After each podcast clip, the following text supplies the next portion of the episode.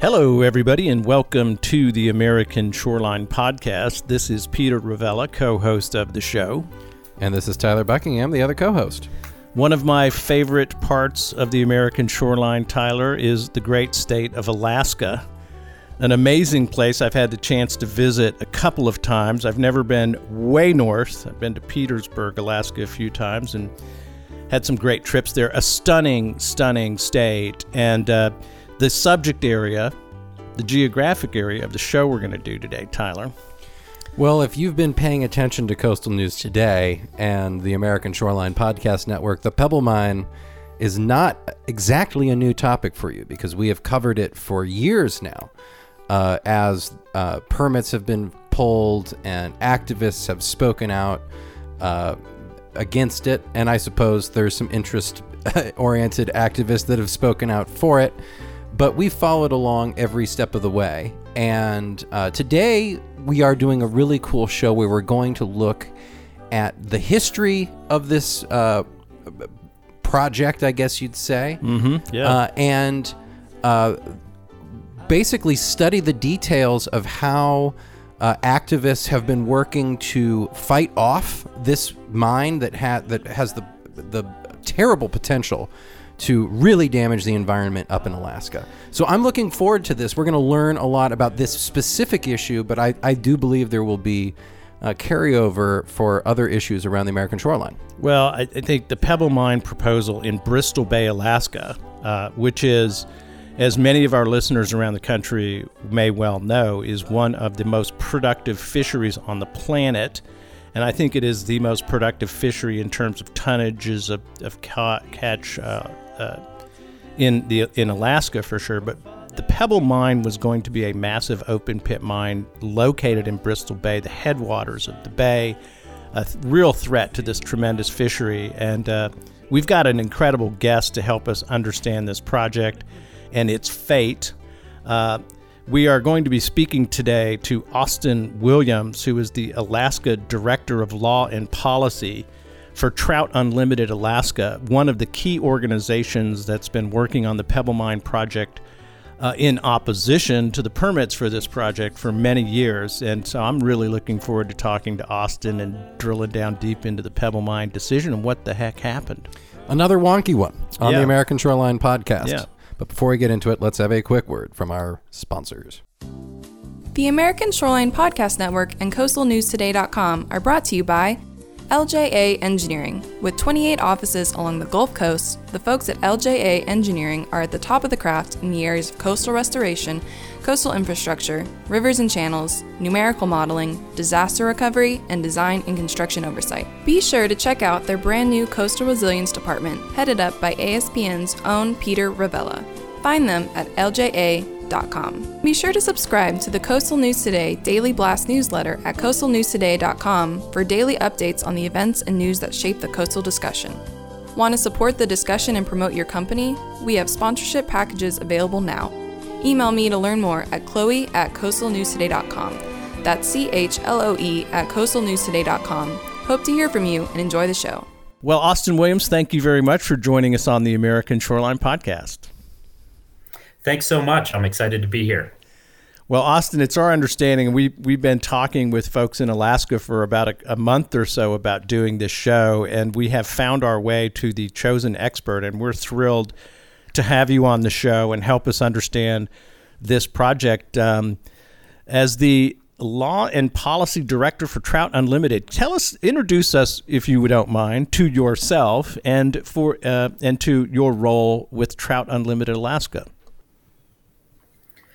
So I first came to Alaska in two, about 2002. I uh, was fresh out of college with a fisheries degree, working in Southeast Alaska for the Forest Service. Um, you know, working in that role for a couple years, uh, you know, I, I really, you know, thought I wanted to be a fisheries biologist, but was increasingly interested in the politics and in the policies that affect fisheries issues and habitat issues. Uh, wound up going to law school at the University of Oregon, and fortunately, found my way back to Alaska uh, shortly thereafter. I'm, you know, I'm I'm a fly angler. I had been a member of Trout Unlimited uh, before my academic work, um, and so I was fortunate enough to land here at Trout Unlimited, where I I now get to oversee a lot of our policy work, uh, our litigation in Alaska, um, and and you know do a lot of the things that that I think are most important to me when I think about fisheries conservation and think about the future of our our healthy waters and fisheries. So this has been uh, an exceptionally fun opportunity for me, and I'm just really glad to be able to work on these issues. Well, I got to say, you know, from uh, a, a, long ways off here in Austin, Texas, it sounds kind of like a dream job being a fly angler working for Trout Unlimited in Alaska. That strikes me as being a good beat to have, Austin. Now, uh, help help our audience understand a little bit more about Trout Unlimited's portfolio in Alaska. Obviously, we're going to talk about the Pebble Mine a little later in the show, but I'm sure there are other things that you guys focus on as well. What else is going on in Alaska? Sure. So it, it's really an exciting time up here. We have a number of kind of big, iconic projects, such as our work on the Pebble Mine in Bristol Bay. We also do a lot of work on the Tongass National Forest in Southeast Alaska, uh, both doing kind of habitat protection work uh, as well as doing restoration work. We partner with uh, a number of agencies, the Forest Service in particular, doing stream restoration projects. We've we've got a new restoration initiative that we've kicked off in Alaska uh, just this year in partnership with with the Forest Service and our good friends uh, at the Kinross Mining Company of all of all places. So. Huh we're uh, we're tackling a, a, huge project on Resurrection Creek outside of the Anchorage area. You know, we're really excited on on that project. We're we're going to be doing uh, you know it's the classic kind of in stream boulder rolling, moving large woody debris around, restoring the channel type work. Uh, we also do a lot of work with utilities on water conservation uh, work. We've got a big effort on the Eklutna hydropower project where we're trying to return water to that system, um, as well as you know countless other other projects that we work on with our chapters. It's a pretty diverse, um, you know, diverse set of issues that we work on, and we're always looking up looking for new issues that we can uh, bring our our resources to bear on. Uh, Austin, when what what year did you join um, uh, Trout Unlimited and as as one of the attorneys for this great organization? I've I've been with our Alaska office for about eight years now. Uh, I worked briefly in our Wyoming office for two years. Uh, before that, working on oil and gas, public lands issues in the Intermountain states. Um, you know, but it was it, as much as I love the Rocky Mountains. Uh, you know, I had I had a great time in that part of the country, but really, you know, Alaska is home for me, and it's you know, it's when I get up here in the cold, uh, in the the long summer days and the long winter nights that I that I feel at home. So this is very cool. You know, this is really the the place that I want to be working. Well, uh, that sounds awesome. Uh, you know, Trout Unlimited, it's kind of an interesting organization uh, in the sense that I think perhaps most of our audience, which is a coastal audience, might imagine Trout Unlimited as being kind of an inland uh, organization. Uh, streams, you know, you envision, you know, the the streams of Montana or uh, you know Colorado and fly fishing in those beautiful places. Uh, but it's interesting that there's a coastal, a very strong coastal presence in, and a strong inland presence, of course, but a strong coastal presence in the organization. Would you talk a little bit about, uh, obviously, your coastal presence in Alaska, but maybe also uh, touch on the organization's coastal interests uh, elsewhere in the United States? Yes, I'd be happy to. You know, we definitely focus heavily on inland fisheries. Um, you know, Montana, uh, you know, the the whole Rocky Mountain states. We of course have pretty robust members and chapters in some of the eastern brook trout waters as well. Um, but but really, you know, once you get west, uh, a lot of our effort focuses on salmon and coastal issues. We've been very you know very active as an organization in the Klamath uh, issues in Northern California. We've been very active in the the Snake and uh, you know Clearwater areas in Idaho and Washington and Oregon, and then in Alaska, you know, a lot of the prime cold water fisheries habitat is related to salmon. You know, even you know you look at the uh, you know the world famous Kenai River, right? Perhaps Alaska's most popular fishery. You know, a lot of the reason why that river is so incredible is because of the the sockeye salmon runs that come in each year. And so in Alaska, uh, especially, you know, almost all of our work is related to salmon in one way or another. Of course, you know, I I love fishing for rainbow trout as much as anyone else, but uh, without the salmon, uh, you know, Alaska's rivers just wouldn't be what they are. Well, it is an extraordinary, extraordinary state, uh, and it the natural habitat is is stunning. And for the listeners out there, if you ever have a chance to get near Alaska and spend any time, it it'll just blow you away. It's what the what the planet used to look like before we crawled all over it as a human community. Um, I want to wonder, I wonder if you could help our audience understand why Bristol Bay is an important area in the state, um, and tell us a little bit about that habitat and that fishery.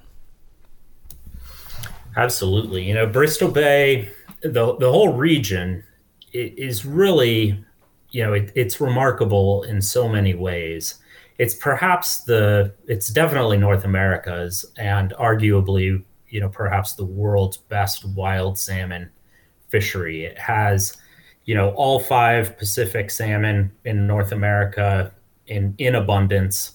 You know the resident fisheries, the the rainbow trout, the dolly varden, the Arctic char are all incredible, and you have vibrant communities and economies built around these fisheries. So we have uh, you know, Alaska Native communities. We have coastal communities that are essentially built up around uh, the waters and the fisheries in these regions. We have, you know, thou- many thousands of jobs that are tied to the fisheries and the waters. We have, you know, a robust commercial fisheries. We have, uh, you know, the the sport fishing is just out of this world. If you know, if any of your listeners uh, are thinking about the, you know, an iconic Alaska fishing experience where you can catch, you know, rainbow trout that are, you know, as long as your leg and fish over runs that are full of, you know, salmon by the millions, it's really the Bristol Bay region that you're thinking about or that you should be thinking about. And so,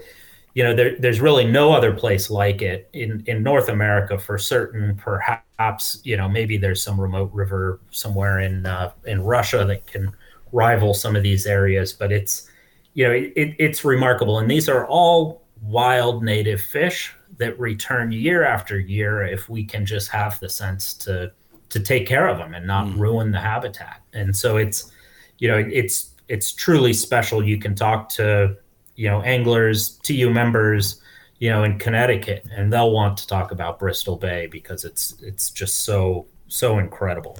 You know, uh, it, it, the reputation of the fishery there uh, in Bristol Bay is pretty good. Uh, from my perspective down here in Austin, Texas, I'm not close to it and don't know the details as as well as uh, you do and other Alaskans. But what my understanding is the Bristol Bay uh, fishery uh, returns annually something like 30 million salmon return to this region and into these river systems of Bristol Bay to spawn. Uh, it's just an extraordinarily productive and, as you say, wild fishery, uh, which is increasingly rare in the Pacific Northwest with all of the uh, the uh, hatchery fish that are common in, say, Oregon and Washington or in the Columbia River system. Um, is it a well managed fishery, in your opinion? Uh, is it as vibrant as we are told down here in the lower 48? It, it really is. And, you know, the 30 million figure that you quoted is, is likely, uh, you know, on the low end. Many years we see 50 or 60 million fish uh, caught. And in many years more than that. Um, you know, Bristol Bay, the the Nushagak River, for example, has uh, the largest run of Chinook salmon in North America. It's um, you know, it's it's actually the only real run that in recent years has been returning near historic levels. The the sockeye salmon, which is the you know where the large volume of of fish numbers comes from. The the sockeye salmon are are very well managed. Um, you know, we've had trouble with commercial fishing issues elsewhere in the country, but um, you know, in Bristol Bay, uh, it's it's a pretty well managed fishery. Um, and you know, if we if we continue to take care of it, these fish are going to return each year. And so it's um, you know we've got we've got a good management regime set up both on the commercial and the sport fishing side. Um, and you know we we are are doing a good job of taking care of the fish. We just need to make sure we're also taking care of the the land and the water that supports them. Well that is exactly uh, the topic of this show now because the uh, you said you had gotten to Trout Unlimited in Alaska about eight years ago, and as legal counsel around, I guess, 2013. Um, in 2017, along comes the Pebble Partnership, a business interest that took great uh, a great interest in what else Bristol Bay has to offer, not just its incredible salmon runs, but also potential mineral resources, and filed a permit in December 2017 to develop what is known to, around the world as the Pebble Mine um, I guess you were on the staff at the time that that permit application was filed. Can you tell us a little bit about if you could reel back in time uh, what it was like for you and other members of the conservation community to see this permit coming down the highway and eventually being dropped in the laps of the U.S. Army Corps of Engineers to develop this incredible mine? Could you take us back to that time? Were you uh, what it was like to be in the activist community and see someone propose a project of this magnitude, as you said, in the middle of one of the most productive fisheries in the world? I can. So, you know, the the kind of the story of this mine proposal goes back long before my my involvement. Um, there have been, you know, there have been a handful of mining companies over the years that have expressed interest in and invested huge sums of money into exploration and you know kind of the early stages of developing a mine at the pebble deposit um, you know but interestingly all of those you know large well-known mining companies kind of recognized that the project just had a ton of of huge hurdles it's it has long been immensely unpopular with the people of Alaska, especially the local residents in the Bristol Bay region. There's a lot of uh, kind of technical challenges with the, with mining in the Bristol Bay region. One, you know, there's just a huge volume of water that's tied up in the ground and in the the streams and wetlands. And so any mining project of any scale in Bristol Bay has a huge challenges just managing the water that that will inevitably fill the mining pit and you know otherwise be flowing through the region so and then it's of, of course it's a remote area where it's hugely expensive to operate big industrial facilities and so you know for for various reasons all of the major mining companies had walked away from this project in the past and essentially left uh, a single small company, uh, Northern Dynasty Minerals, with the uh, with ownership of you know the Pebble Partnership, and it's the the state of Alaska owns the land and the minerals uh, at the Pebble deposit and leases those minerals mineral rights to Northern Dynasty, and you know Northern Dynasty has has long been kind of a proponent of this project. And you know going back to you know kind of 2014 2015 years uh, the epa had looked very hard at you know potential impacts from mining in bristol bay. And uh, had released some proposed restrictions that would have placed limits on mining activity in bristol bay and those you know those that proposal um, was subject to to litigation from Northern Dynasty and the Pebble Partnership. um, and essentially stalled out at the end of the Obama years. And so, you know, in the 2016 election, uh, with with President Trump coming into office, you know, it was we, we kind of all knew that this was the window that the Pebble Partnership had been looking for, and that this was the you know the political opportunity they wanted, and so we expected uh, the Pebble Partnership to apply for its permits and kind of saw it coming. You know, of, of course, we didn't know, you know, how everything would unfold. Um, and, and, and some, there are definitely aspects of the permit application itself that were a bit of a surprise. But I think a lot of us saw it coming, especially given the political climate that was prevalent at that point. Would you um, uh, would you fill us in a little bit about what it is that they were going after uh, in terms of minerals and uh, the type of mine that they were proposing to to do? The Pebble Partnership and Northern Mining. Uh, what were they after, and how? Give us a sense of the scale and the size of the operation that they hope to uh, execute.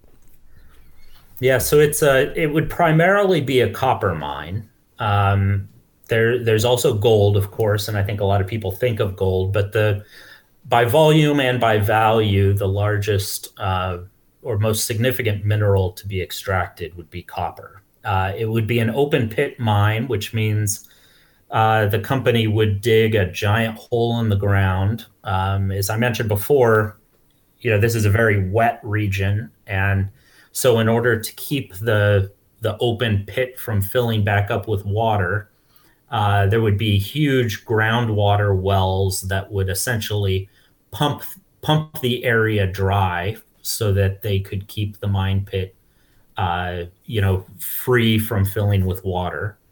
Um, so that all of that groundwater would be discharged and pumped into the nearby streams to to wash away. There would also be a huge tailings uh, pit associated with this mine, where they would, where the company would uh, you know, store the mining materials before processing. And it would be a huge dam facility uh, that would uh, have to store the toxic waste from the mine pit forever.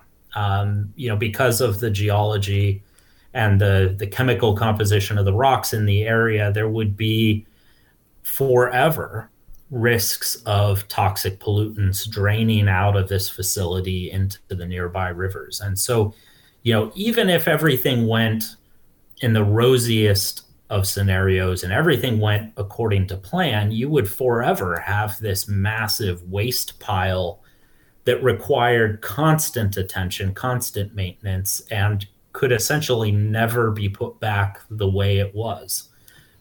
You also have you know pipeline systems in order to uh, transfer uh, you know gas and, and energy for the facility you have a, a, huge need for an energy infrastructure because this is a remote area you'd need new power plants you'd need new transmission lines you'd need to build a road network in order to haul the the ore off site um, and you would have a huge uh, port facility in order to actually, you know, have ships that could carry the the ore away. So you would have a, a huge facility. This would be, you know, the total deposit is is about 11 billion tons of ore. Um, the the application that the Pebble Partnership submitted to the Army Corps of Engineers was for just a fraction of that deposit, about one eighth of the deposit. And you know, of course, we know that you know that would be the initial phase of the mine no you know no company goes in builds a mine and you know seeks to extract Quits. just the first eighth of a deposit. So you know the, there's a, d- a difference between the scale of the application and the scale of what we would eventually see.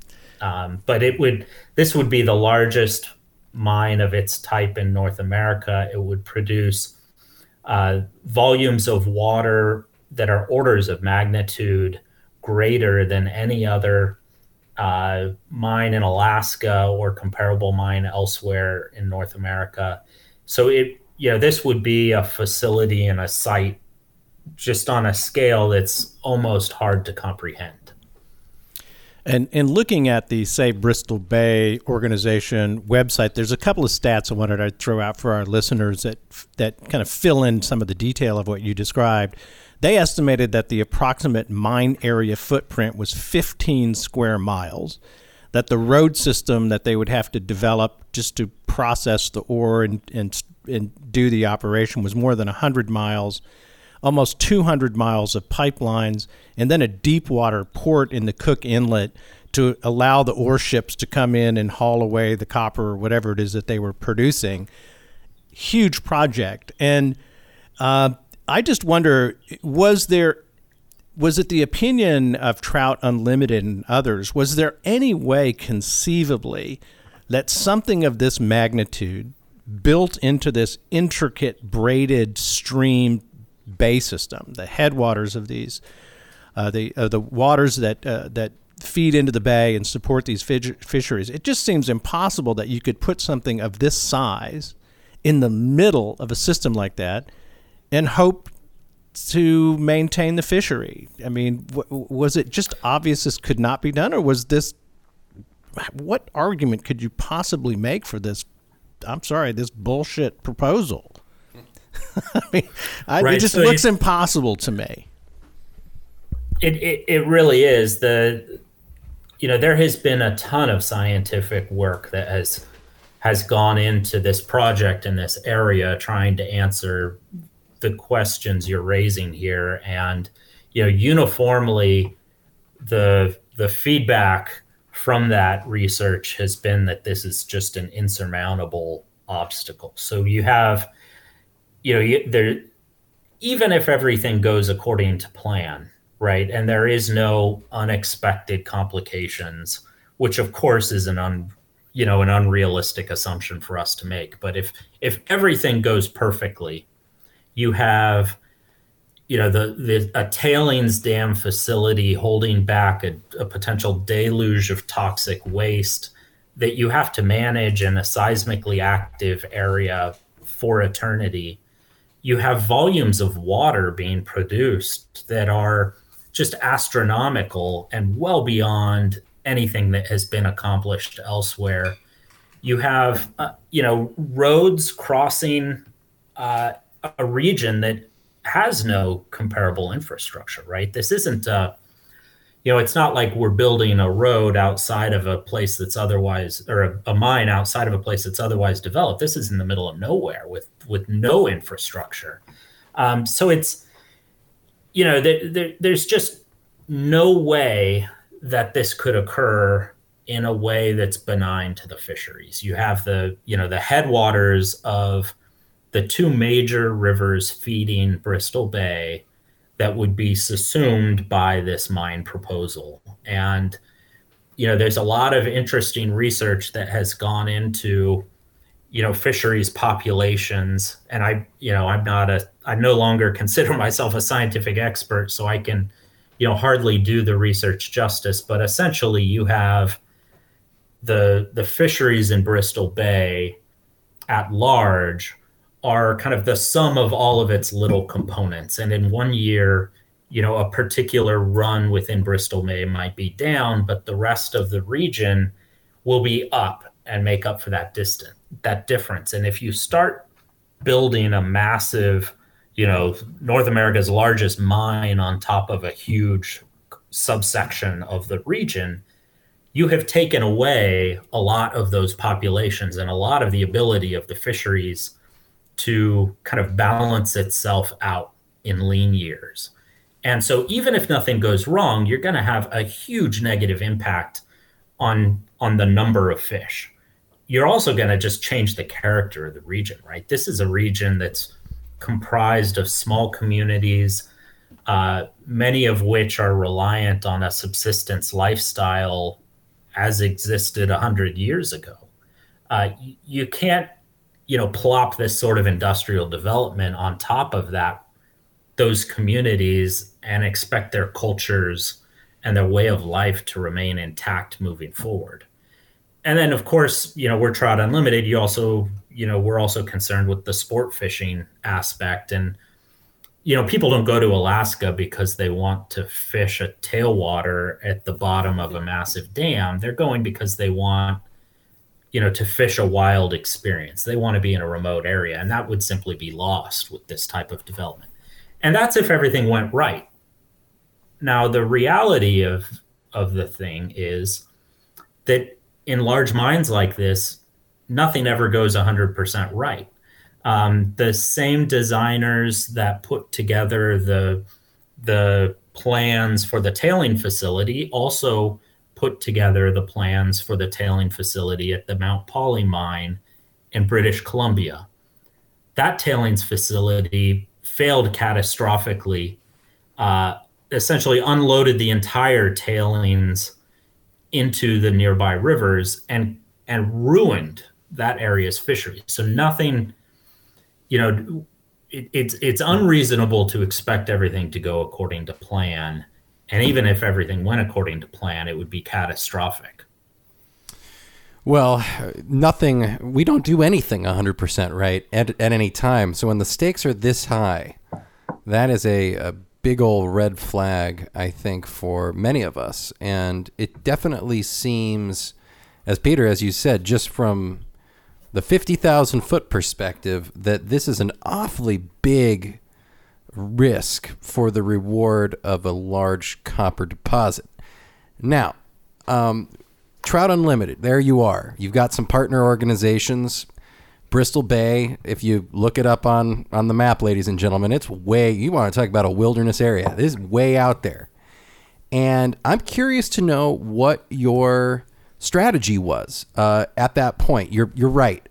Uh, it's kind of like a Civil War battle, you know, where you have both, you know, the moment had arrived. The Trump administration had been elected in 2016 I'm sure it was kind of braced for impact. But but what was your strategy at that point?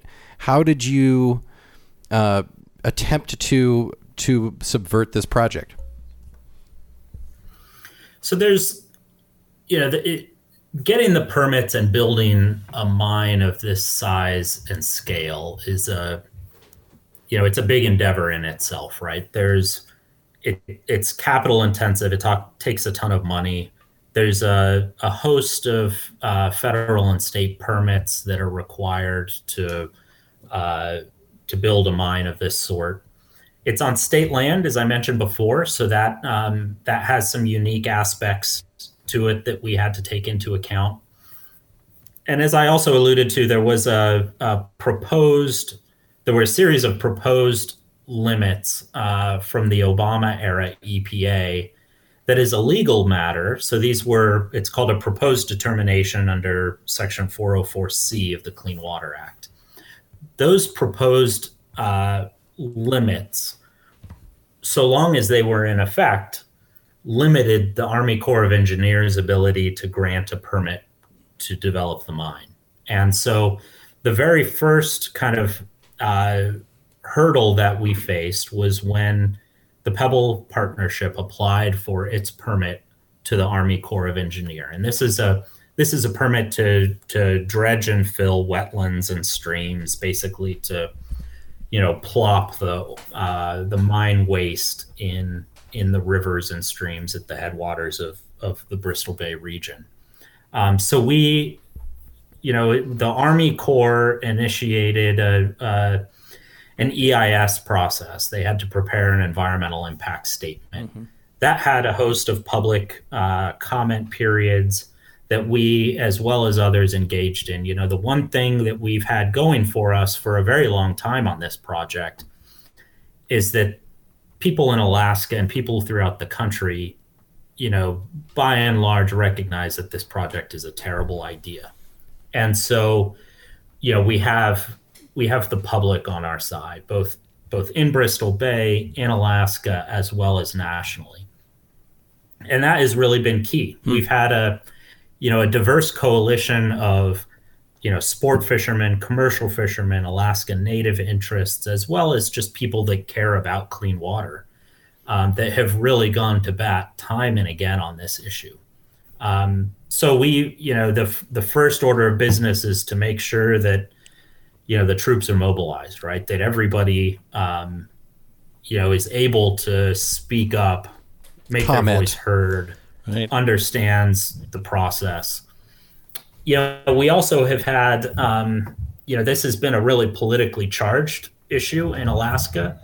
You know, it's an issue that gets the attention of our congressional delegation, uh, our governor, of course, as well as uh, you know numerous members of Congress outside of the Alaska delegation. So we've, you know, we have spent, um, you know, and been fortunate to have help from uh, allies in Congress, um, you know, to help bring attention to the issue.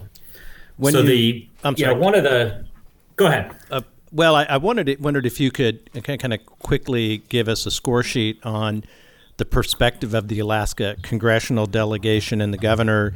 Uh, was it a split decision here? Were there supporters for the mine, or what? What was the uh, temperature of the uh, the elected officials, the federal elected officials, and the governor? Sure. So you're going back to the the Obama era when the EPA proposed restrictions on on mining and on of the Pebble deposit. Uh, the Alaska delegation has has been outspoken that it thought those proposed protections were not the way to go, and uh, you know both of our senators, our congressmen, as well as uh, our then governor opposed those restrictions and viewed it really as the federal government kind of you know telling the state what it what it can and can't do um, you know senator murkowski in particular has long uh, and i obviously can't speak on her behalf but has has often made comments basically saying that she wanted you know the permitting process to play out she wanted to see what the army corps of engineers had to had to say um, Senator Sullivan has has taken a similar stance uh, at times. Of course, an interesting thing there is that he was the commissioner of the Alaska Department of Natural Resources before he became senator, um, and you know the Alaska Department of Natural Resources under his uh, direction, you know, often permitted and oversaw kind of the exploration activities that had led up to to the permit application. And so there, you know, Senator Sullivan had some some history with the issue. Uh, at the time, our our governor, um, you know, didn't our our governor at that point um, really was, I think, trying not to take sides on the issue. Um, since uh, Governor Dunleavy has become elected, he has been a very outspoken advocate of the Pebble Mine. Um, he has really not been helpful in many ways, uh, and it has really been frustrating that his his administration and the state of Alaska have really bent over backwards to support the Pebble Mine, despite you know the overwhelming majority of Alaskans time and again saying that they don't want this project, that it's a bad idea and a waste of money. So the the the governor has definitely been an adversary here. Congressman Young um, hasn't been as strong an advocate for the mine as as the governor, but he is, you know, he uh, has is a you know has not been helpful either. Um, maybe I'll Is I'll is it in at his district? Is is he the the congressman whose district the project is in? Proposed project. Yeah, so we we just have one uh, representative in Alaska. So How- all three Big big mighty I didn't state. know that. That's right. Get one congressman for the entire state. I didn't. So it is in his district. It is in It's his district. so It he- is, So there are three, but all of these people, the the senators, the governor, and the congressman are all statewide elected officials. That is interesting. They are. So they're yes. So they're you know they're very in tune with uh, with this issue, um, and I think you know a lot of you know it's it's typical for politicians to not want to take a position on an issue unless they have to. Right? They like to keep their options open, and I think in the early days we saw some of that playing out. Right? The you know I I think um, you know our our Congress delegation, you know, was very aware of Alaskans' view of this project. you know, want were inclined to be um, pro resource extraction, but really wanted to kind of wait and see, you know, and not stick yeah. their neck out uh, one way or another before they had to. Well, I mean, this begs the question: Why, why in the hell would the governor be so such an such an an opponent to y'all, such a supporter of this project? When, as you said, time after time, it seems the people of Alaska, the politics would not support this, just just by the raw numbers. What what is it? What is it? What's in it for him? Yeah, how do you account for that? We're curious about that. We know yeah. you can't speak for him, but what's your take? Yeah, what's your? Is there some backroom deal? I mean, I'm not trying to. I mean, it just seems peculiar. It seems genuinely peculiar. You know, I um, you know, I, I can't say what the governor's thinking on this. He is he has clearly bent over backwards to to support this project, um, despite all its negative aspects. Uh, you know, his you know Alaskans overwhelmingly uh, view this project negatively. You know, polling shows that something like ninety percent of of residents of the Bristol Bay region oppose this project. If you expand it out statewide, you know, you're 60, 63% of Alaskans in most polls say this is a bad project and we should not be supporting it. And we also have, frankly, you know, the, the Alaska budget um, is really in turmoil right now. We have had, uh, you know, a, a huge deficit in our state's budget for a number of years now. So the fact that the governor keeps putting state resources and time and money behind this project really just um, you know clearly he doesn't have the best interests of alaskans in mind here and has you know has some other ideological or you know some other political motive because if he's you know if he's if he's looking out for alaskans interests he would be talking very differently about this project but i i can't speculate why. Well, we'll just baffling. put a big question mark over the issue, but I am suspicious. I'll tell you. Now, I want to. You you mentioned before, and I I I just kind of want to let you unleash on this. It's state-owned land. Um, how right. is I, I, I have some foggy recollection that there was some deal struck between the feds and the state of Alaska, and the feds might have given the state some land. But how, how did the state come to own uh, this this area, and um, how does that impact the permitting pro- process for the project? So when when Alaska became a state, it uh, was allowed to receive certain lands, uh, and this is you know this, every state when it became a state uh, received lands, and so the the lands in the Bristol Bay region um, came into state ownership, and uh, you know it it does present some some interesting aspects here. Um, there is a Bristol Bay area plan that is a state created kind of management plan for the area. It has had uh, you know an interesting history where at times it has focused uh, you know on the record. It has always recognized the you know the incredible value of the fisheries and the waters and the recreational values. Um, you know, it, it the state also clearly has an interest in, you know, kind of exploiting natural resources, and so, uh, you know, the state has, um, you know, has has pushed for, you know, development of this project um, at various times throughout the course of its history. Hmm. Um, you know, one, despite the fact that the minerals and the land is owned by the state, the navigable waters uh, are subject to federal regulation. And yeah. so the federal government has authority over, you know, the streams and the rivers that uh, that support interstate commerce. So the commercial fishing industry, for example, um, you know, Bristol Bay supplies salmon, especially sockeye salmon, to the entire world. And so the federal government has regulatory authority over the waters uh, of the Bristol Bay region. And so, because the area is so wet, you know, there's simply, you know, there's rivers and streams and wetlands, so, you know, throughout the entire area.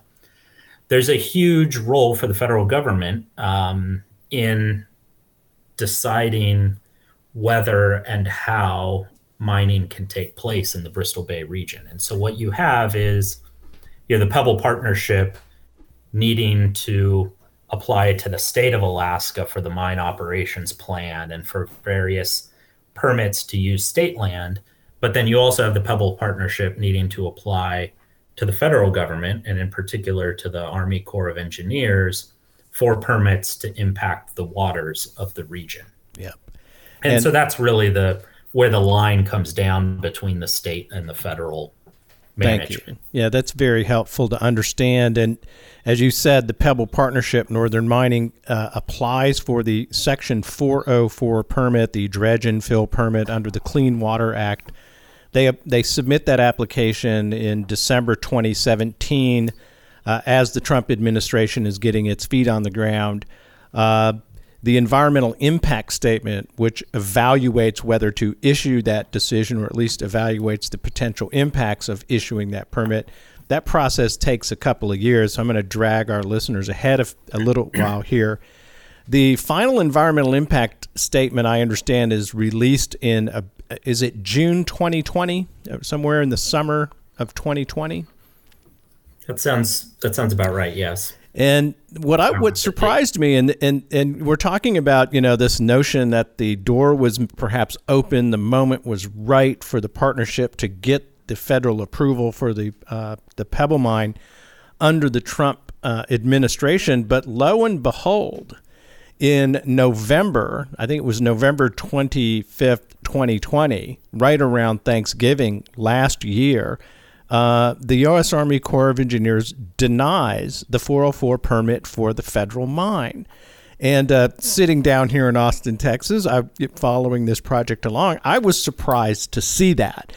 Um, can you talk about uh, the decision by the Corps of Engineers? And, I, if I, and correct me if I'm wrong, I believe they denied it in November.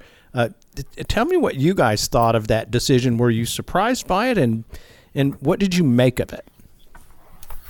So we had, um, you know, it was interesting. The Army Corps of Engineers, you know, if you just kind of step back and look at its regulatory history, uh, the Army Corps of Engineers quite often, you know, uh, grants permits and allows projects to move forward, and at times even seems to, you know, want to reach that conclusion. I think that's um, fair. I think that's a fair and, conclusion.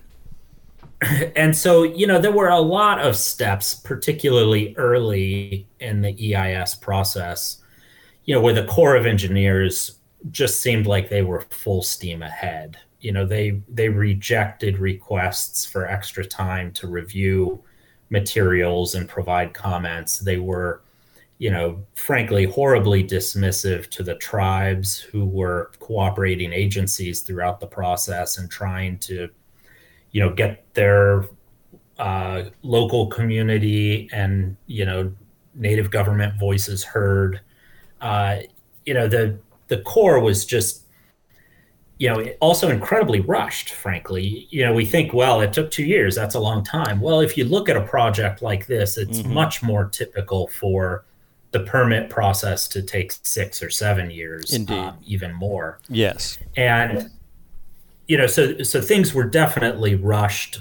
Um, you, you know, the the EIS I think gave uh, you know short shrift to a lot of really important issues, the water issues, the fisheries issues. You know, there there was never a uh, a an independent review of the tailings dam and the potential for for that facility to fail. And really a, a, you know adequate evaluation of what the consequences of the tailings facility failing might be. You know so there were a number of you know almost shortcuts. Well they were shortcuts. There were a number of things that the army corps of engineers really should have done a better job on so there was a lot of indication that you know this project was likely to move forward. Right, a little But- bit nervous, right?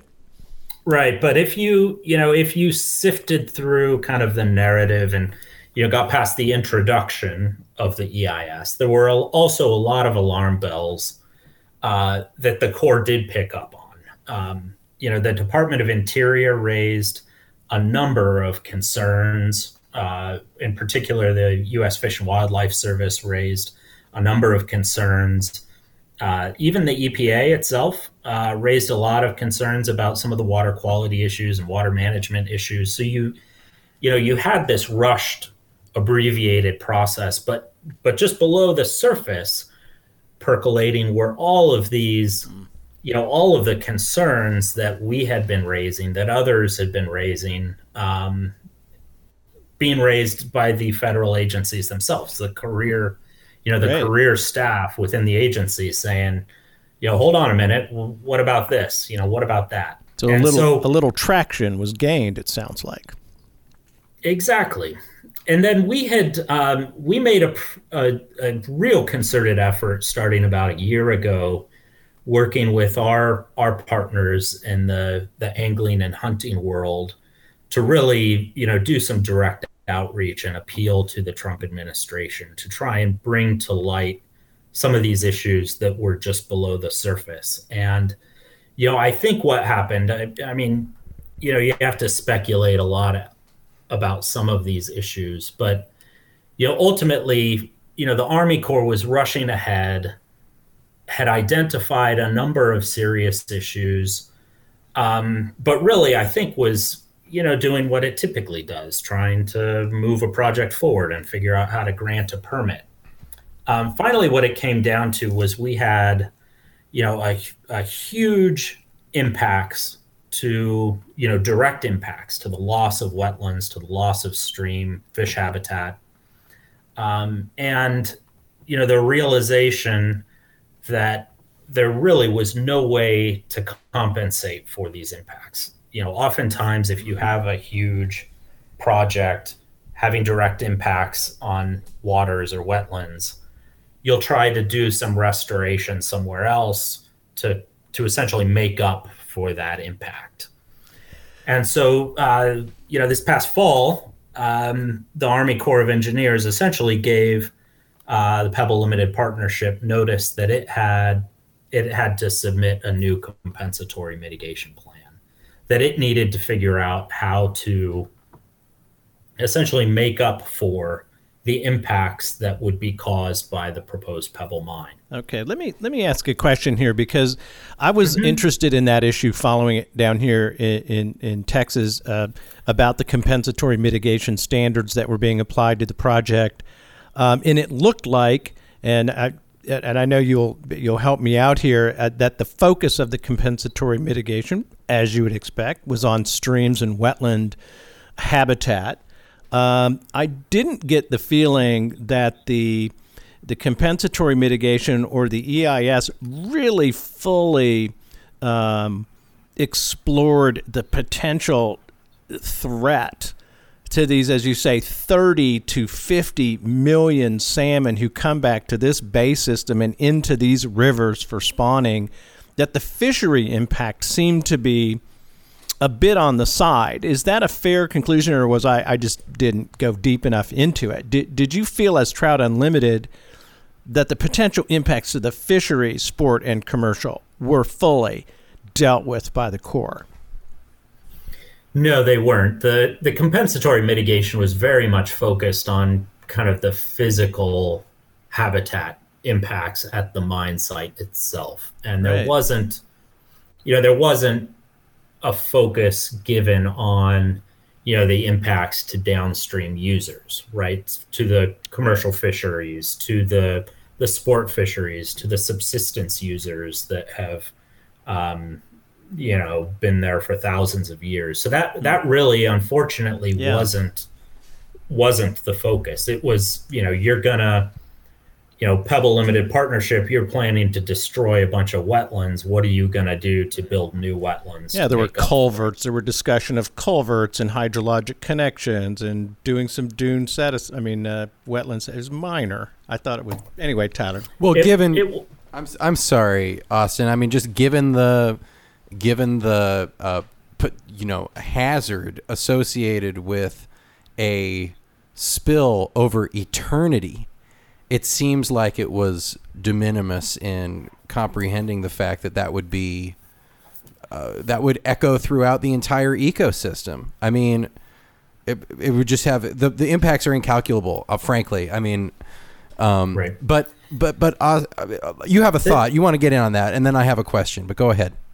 Well, so I, I do have a thought on this. Um, you know, the, the Army Corps of Engineers did not do a good job with the EIS. They did not address the potential for the tailings dam failure. They didn't have an adequate water management plan. There wasn't an adequate, there wasn't even an economic feasibility analysis to show that this project was viable. There, there were a whole host of issues and faults with the EIS that, uh, you know, frankly, make it a woefully inadequate document. Nonetheless, there were enough pieces in that EIS to raise alarm. So the the Army Corps of Engineers didn't, you know, absolutely did not identify all of the various reasons it should have rejected this project but they identified essentially two. One is that the compensatory mitigation plan failed, that you know the Pebble partnership wasn't able to make up for these direct impacts. And then second, uh, and I've you know I've touched on this a couple times, that the project is just not in the public interest. That you know people hate this project. That it's a you know that it's a bad idea when you just kind of weigh the benefits of building it versus not building it. So,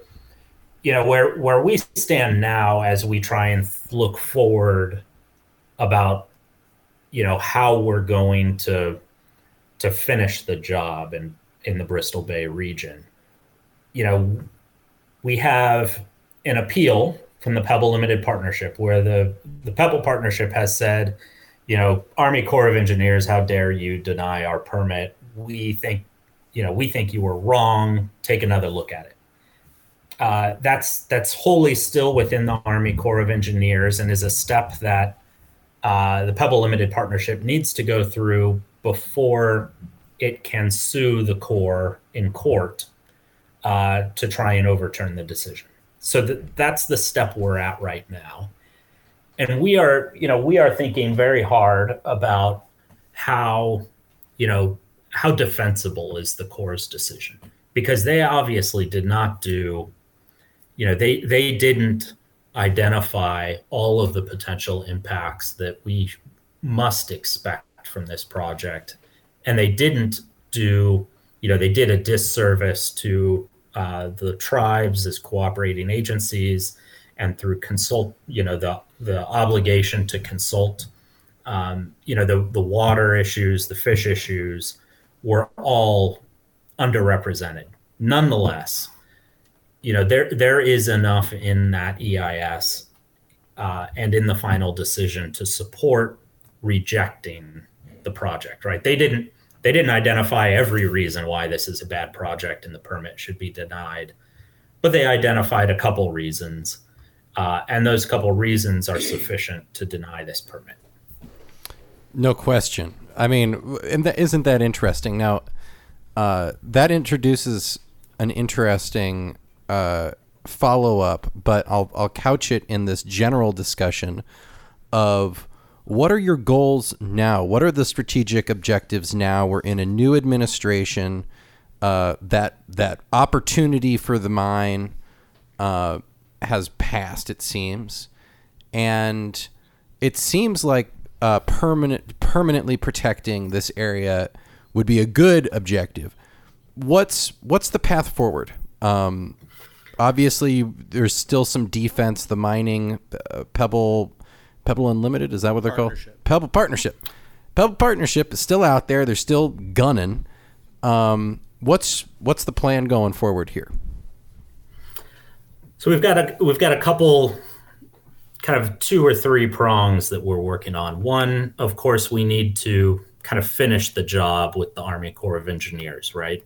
we we expect that the Pebble Limited Partnership is going to eventually sue the Corps over its decision, and we, you know, we are taking a serious look at how we can help defend the Corps' decision in court if we need to. Austin, um, uh, very, so let me just interject yes. there. Are you going to be able to uh, enter? Let's say that the, this gets to court, they, they get through the administrative appeal process, they file suit against the Corps, they're in federal court. Can you intervene, Trout Unlimited or other organizations, as a party, or are you going to be in the amicus brief situation? Uh, it's still early. Uh, so, you know, I'll put that caveat there, but we okay. expect to be able to intervene. Okay. Keep going. I'm sorry, I didn't mean to interrupt you. Uh, a second piece to kind of be aware of, um, you know, I've, I've referenced a couple times the proposed determination put out by the EPA under the Obama administration. The, the Trump administration uh, withdrew those proposed protections and Trout Unlimited is still in litigation over that decision. Hmm. So we when the Trump EPA withdrew the proposed determination, we sued them and are still in court over that issue. If we prevail, the the proposed determination from the Obama era will be reinstated, uh, and and with that, you know, there that's kind of the first step towards potentially right. providing an extra step of of protections for the Bristol Bay region.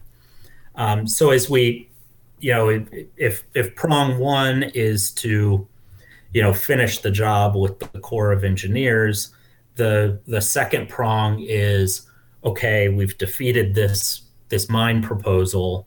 How do we provide more durable and permanent protections right. for for the region? And you know, we've got a couple things that we can work on there. Um, you know, there are administrative mechanisms to to provide additional protection, such as 404C under the Clean Water Act, where uh, the EPA can uh, put limits on the Army Corps of Engineers' ability to issue uh, dredge and fill permits, including out into the future. Right. And so, you know, we're through our litigation, we're defending the the steps that the EPA took towards that already, and we will are certainly, you know, looking to the Biden administration to take up that issue again Great. and to to essentially finish the job there.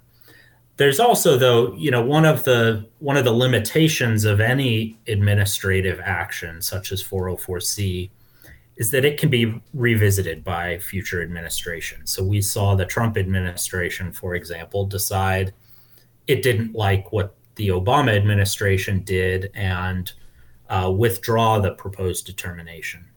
404C has been used in other places and has also been uh, at times modified or changed by future administrations. So, you know, 404C is an important kind of piece of the puzzle but one of the things to recognize is that it's not, you know, it's not ironclad. Right.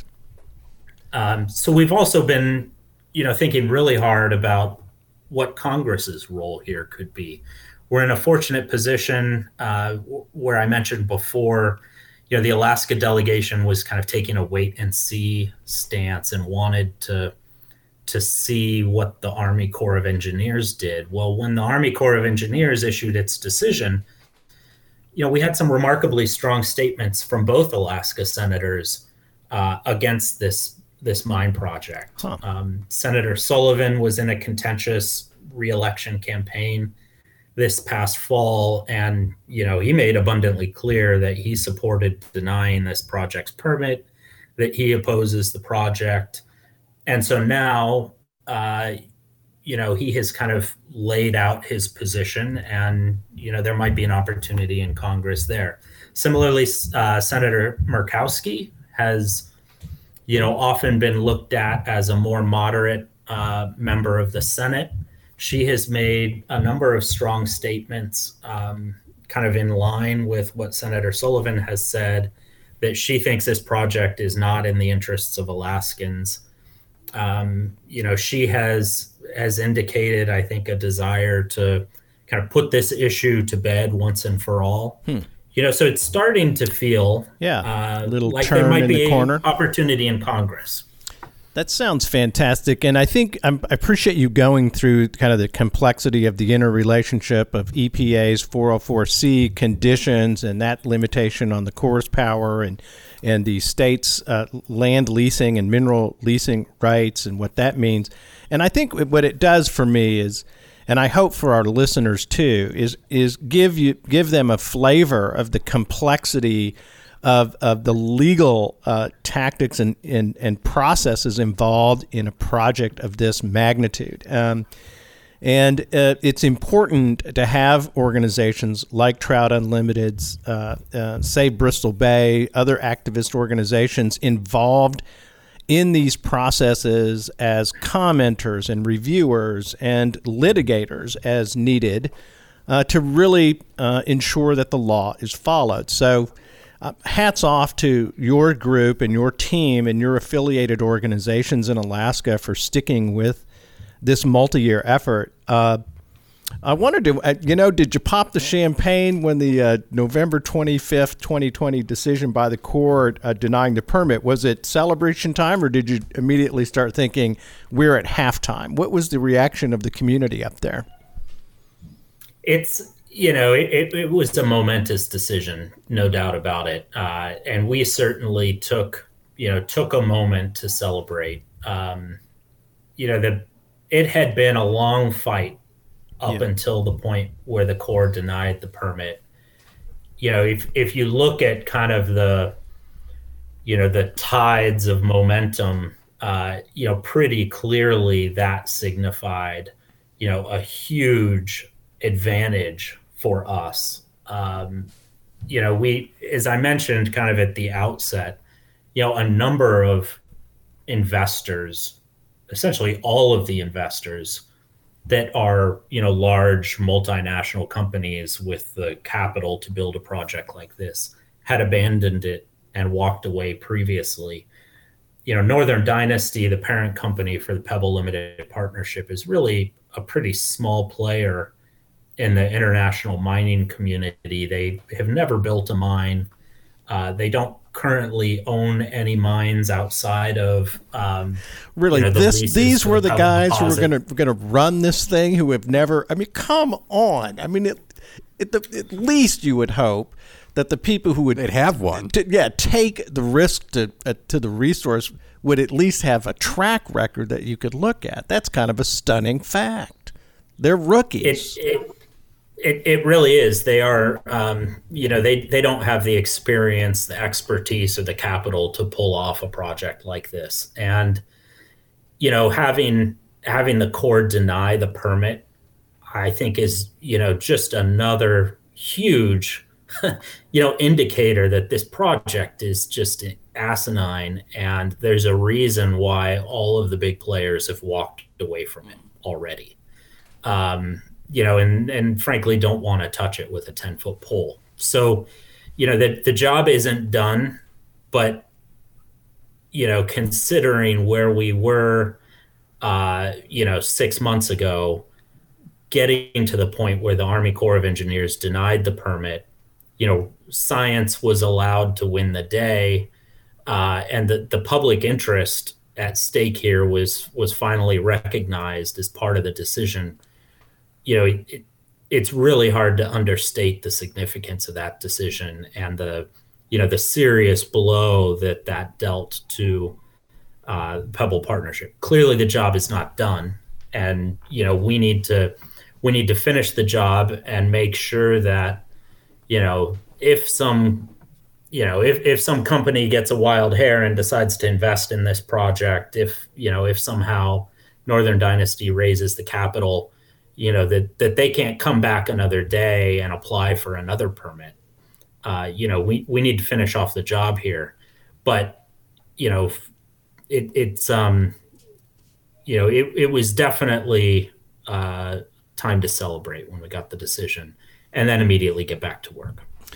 Austin, uh, tell our audience uh, how they can become involved in Trout Unlimited or learn about Trout Unlimited or maybe even donate to the organization, uh, that's part one. And part two is can you pitch uh, trout fishing to the non fly angler, the non angler out there in our audience that, that might not be a trout fisherman and, and why they should care about trout and Trout Unlimited?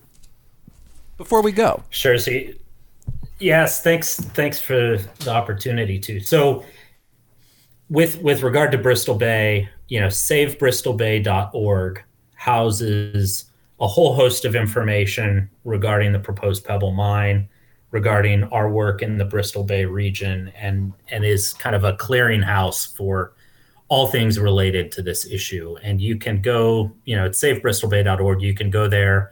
We've got uh, links you can follow to donate, to uh, take action and support our work moving forward, as well as to, you know, learn more about all the issues we've d- been discussing we also Trout Unlimited has chapters throughout the country. So if you're in, you know, if you're in Texas, if you're in Montana, if you know wherever you might be, odds are very good we have a local chapter that's taking on projects in your backyard, and you know we'd love to have you involved with some of those.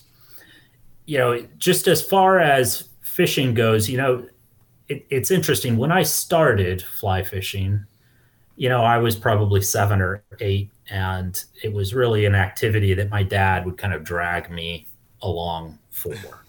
and we'd go out and, you know, I'd scare the fish away and probably, you know, prevent my dad from yeah, throw a few rocks in the water. Too, exactly.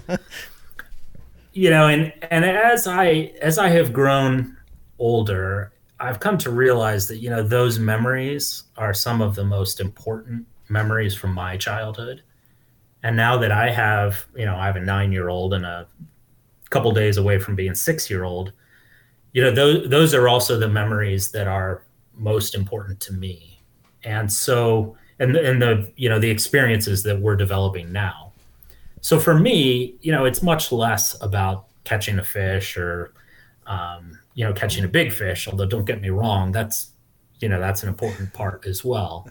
Uh, for me, it's much more about you know, being out in the rivers, uh, especially with my kids or you know my parents, you know, finding you know the bugs that are underneath the rocks, seeing the fish, mm-hmm. you know, flitter away. Uh, you know, just being out exploring, seeing, you know, the great wilds that surround us, and so, you know, you don't have to fish, um, but I will say that at least in my mind, you know getting out, playing around in creeks, seeing the fish, seeing the bugs, uh, you know, seeing the wildlife that surround the creek is really, you know, something special and something that we all need to do more of.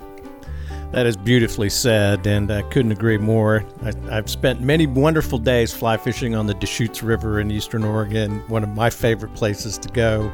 I had no idea you were a fly angler. You know, when I was in law school in Oregon, we'd get over to the Deschutes and try to catch steelhead, and, and uh, let's just say I wasn't Never got one of those, but did catch some beautiful trout. Uh, but you know, uh, Austin, thank you so much for talking about that because uh, it really brings into focus why it matters what we're talking about in this show in the Pebble Mine, um, the extraordinary importance of these natural areas that are that on their own, without any input from us, can generate 30, 40, 50 million salmon coming into a bay system every year. It's what natural productivity is about. It's economically significant, it's spiritually significant. It's why you can't throw a mine in the middle of the best damn, you know, salmon fishery bay in the world. I, that just makes no sense. And I, am just uh, want to thank you and all the other activists up in Alaska who've worked so hard on this Pebble Mine project. And I hope you can put the final nail in the coffin and uh, move on to doing some of that restoration work you were talking about down in southeast Alaska and get on to protecting the Tongass National Forest, which is under some threat right now as Mo- well. Moving from defense to offense. Yeah, you know, I've, I've, I commend, I commend your work uh, through the Trump years, and this is a huge victory and uh, I echo everything Peter said. And I just, I really do hope that uh, the con- the Congress, yeah. the president, at the federal level, just step in and protect this area. It should we shouldn't have to do No. this again. It's a waste of damn time. Absolutely. Well, this is um, this has been great and uh, a real privilege to be on your show. And I want to thank your listeners for uh, for their interest and participation here. It's you know it has been a group effort uh, to get where we are, and it will be a group effort to get this thing across the final finish line. Right on. Ladies and gentlemen, it is Austin Williams. He's the Alaska Director of Law and Policy for Trout Unlimited, uh, coming from us from to us from Anchorage, Alaska. Austin, thank you very much for taking time and walking us through this amazing area and this incredible battle you guys have been in, and uh, we just appreciate what you're doing up there. Thank you so much. Singing Mama Now No Blues. Been a boy, take one, brother.